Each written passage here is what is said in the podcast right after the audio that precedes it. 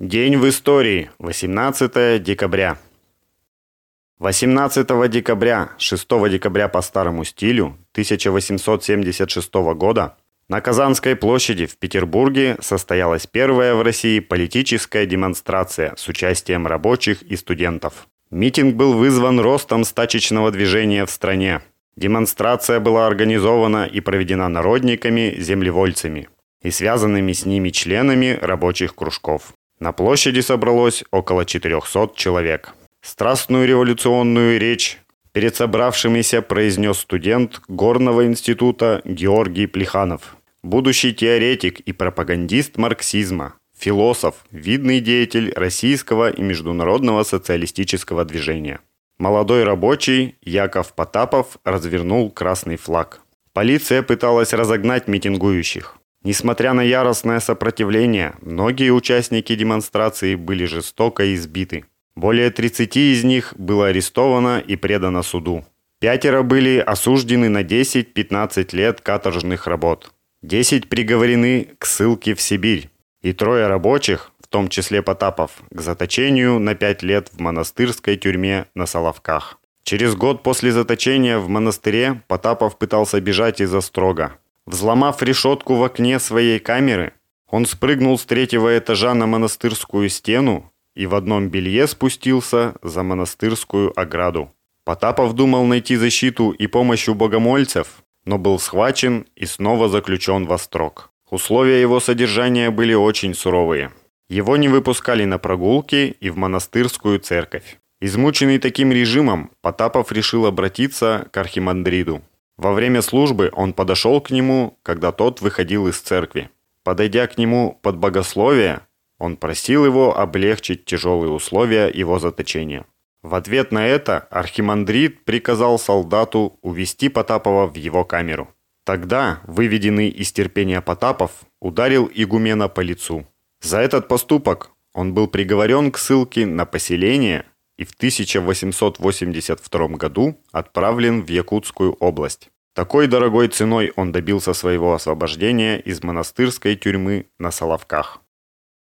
18 декабря, 5 декабря по старому стилю 1917 года ЦИК опубликовал декрет о создании Высшего Совета Народного Хозяйства, ВСНХ. В тот же день установлена советская власть в Ашхабаде. Также в этот день был ликвидирован военно-революционный комитет Петроградского совета с передачей его функций отделу по борьбе с контрреволюцией при Всероссийском Центральном исполнительном комитете. 18 декабря 1918 года в Одессе высадились новые крупные контингенты интервенционистских войск. В тот же день корабли английской эскадры вторглись в Рижский порт. 18 декабря 1919 года вышел первый номер газеты Ленинградского губкома РКСМ «Смена». 18 декабря 1921 года родился Юрий Владимирович Никулин, артист цирка и кино, народный артист СССР, герой социалистического труда, с 1982 года возглавлял московский цирк на Цветном бульваре, который ныне носит его имя. Снимался во многих фильмах, лауреат Государственной премии РСФСР. 18 декабря 1925 года открылся 14-й съезд ВКПБ. Проводился с 18 по 31 декабря, провозгласивший курс на индустриализацию страны. Съезд принял постановление о переименовании РКПБ во Всесоюзную коммунистическую партию большевиков, ВКПБ. Был принят новый устав партии.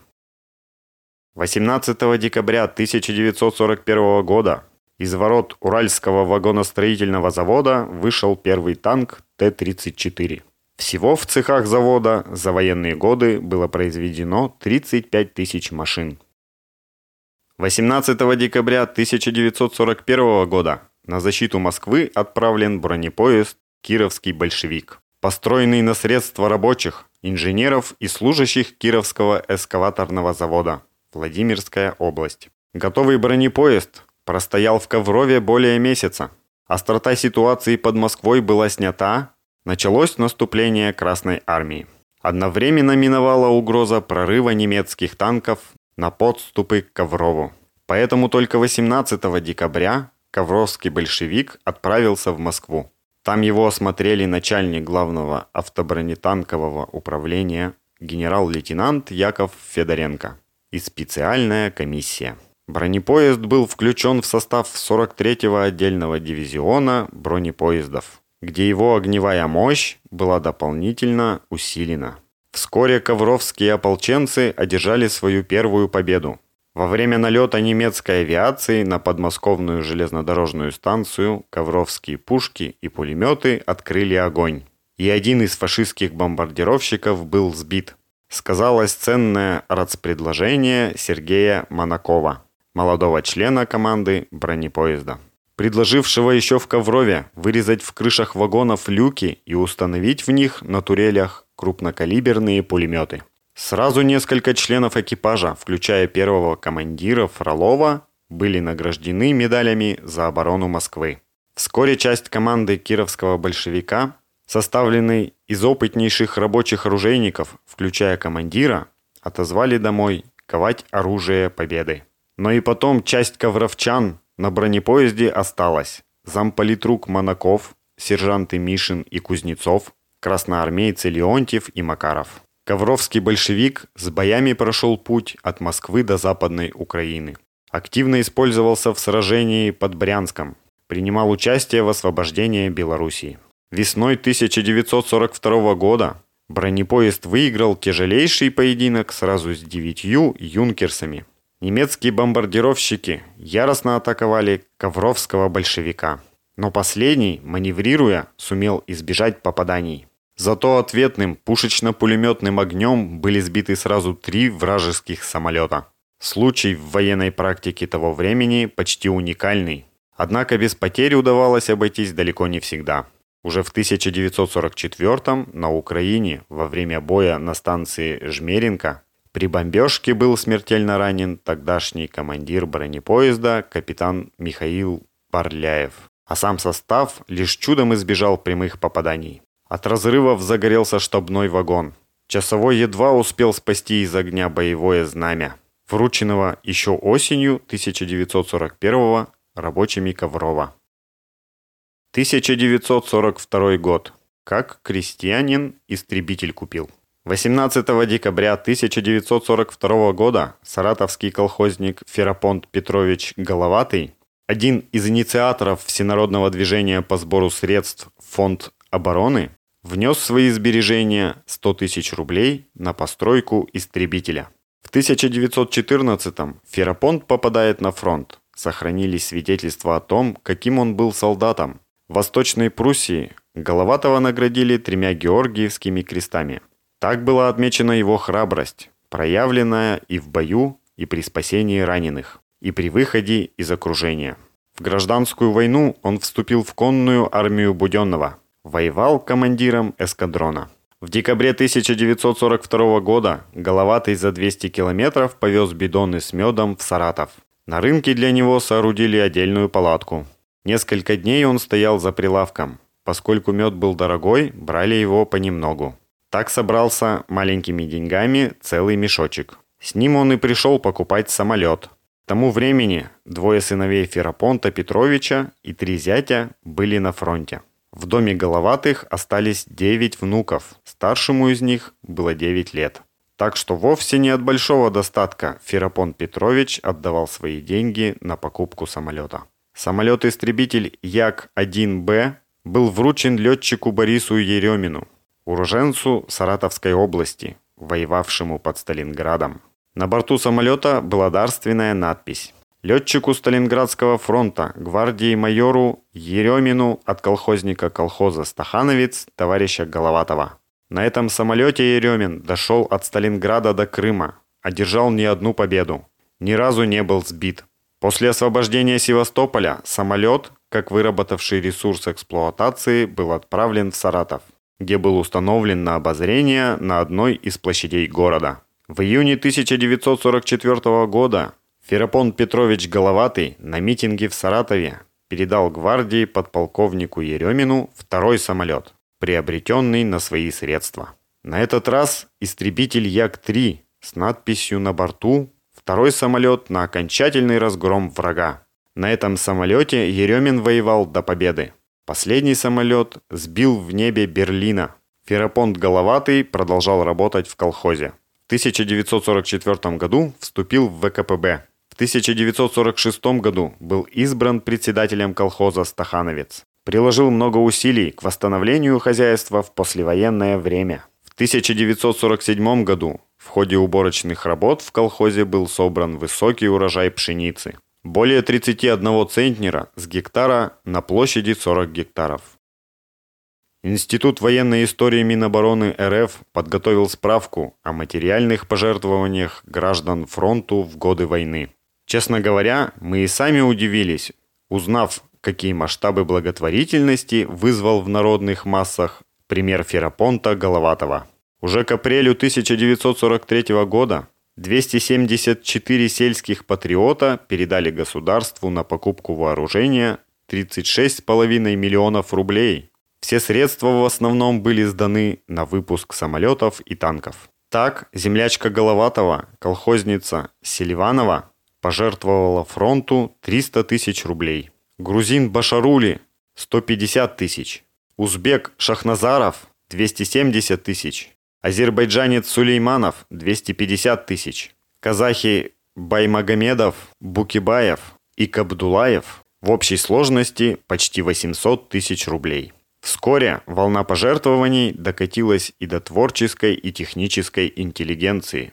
Михаил Шолохов передал фронту присужденную ему сталинскую премию за Тихий Дон. Корней Чуковский и Алексей Толстой внесли на покупку самолетов по 100 тысяч рублей. Александр Твардовский и Лебедев Кумач по 50 тысяч. Кукрыниксы совместно с поэтами Михалковым и Маршаком построили на свои средства танк «Беспощадный», который, кстати, благополучно дошел до Берлина.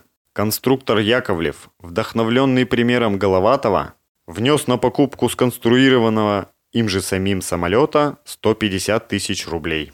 В стороне от всенародного почина не оставались даже дети. В мае 1943 года в редакцию одной из омских газет пришло письмо от шестилетней дочери фронтовика-танкиста Ады Занегиной, которая просила опубликовать ее предложение юным горожанам собрать средства на строительство танка и назвать его «Малютка». В редакцию стали потихоньку поступать деньги. В итоге набралось 160 тысяч 886 рублей, на которые и был построен «Малютка» Т-60. К слову, фронту сдавали не только деньги.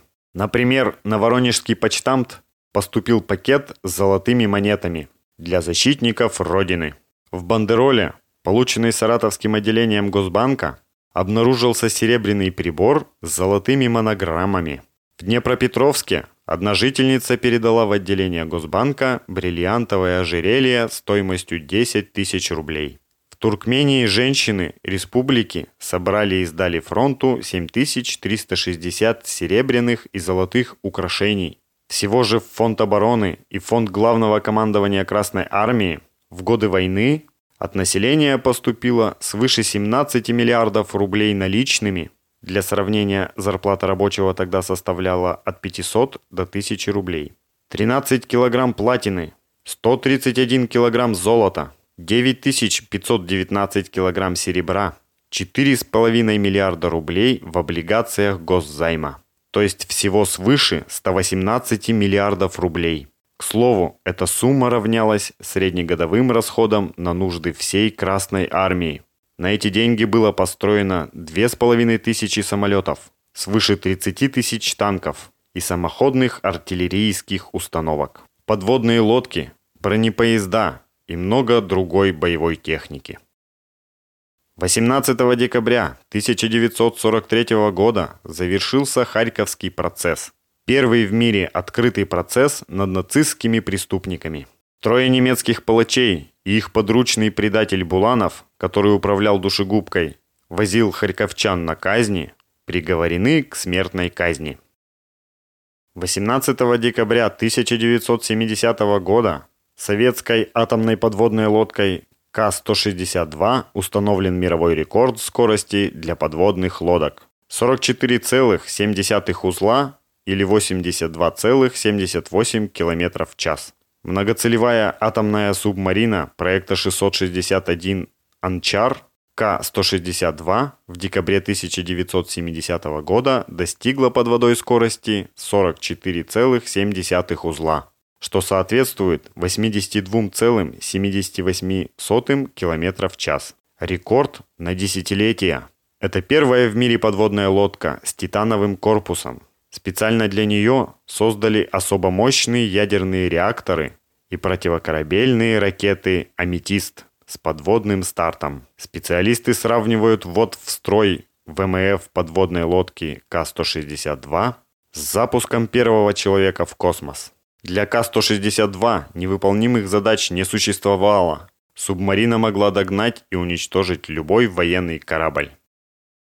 18 декабря 1981 года состоялся первый полет стратегического ракетоносца-бомбардировщика Ту-160. Его выполнил экипаж во главе с летчиком-испытателем Борисом Веремеем. Ту-160 – это сверхзвуковой стратегический бомбардировщик-ракетоносец с крылом изменяемой стреловидности, разработанный в ОКБ Туполева в 1980-х годах. Является самым крупным в истории военной авиации сверхзвуковым самолетом и самолетом с изменяемой геометрией крыла, а также самым тяжелым боевым самолетом в мире – имеющим наибольшую среди бомбардировщиков максимальную взлетную массу. Среди пилотов получил прозвище «Белый лебедь». Стоит на вооружении с 1987 года. В составе ВВС России на начало 2013 года находится 16 самолетов Ту-160.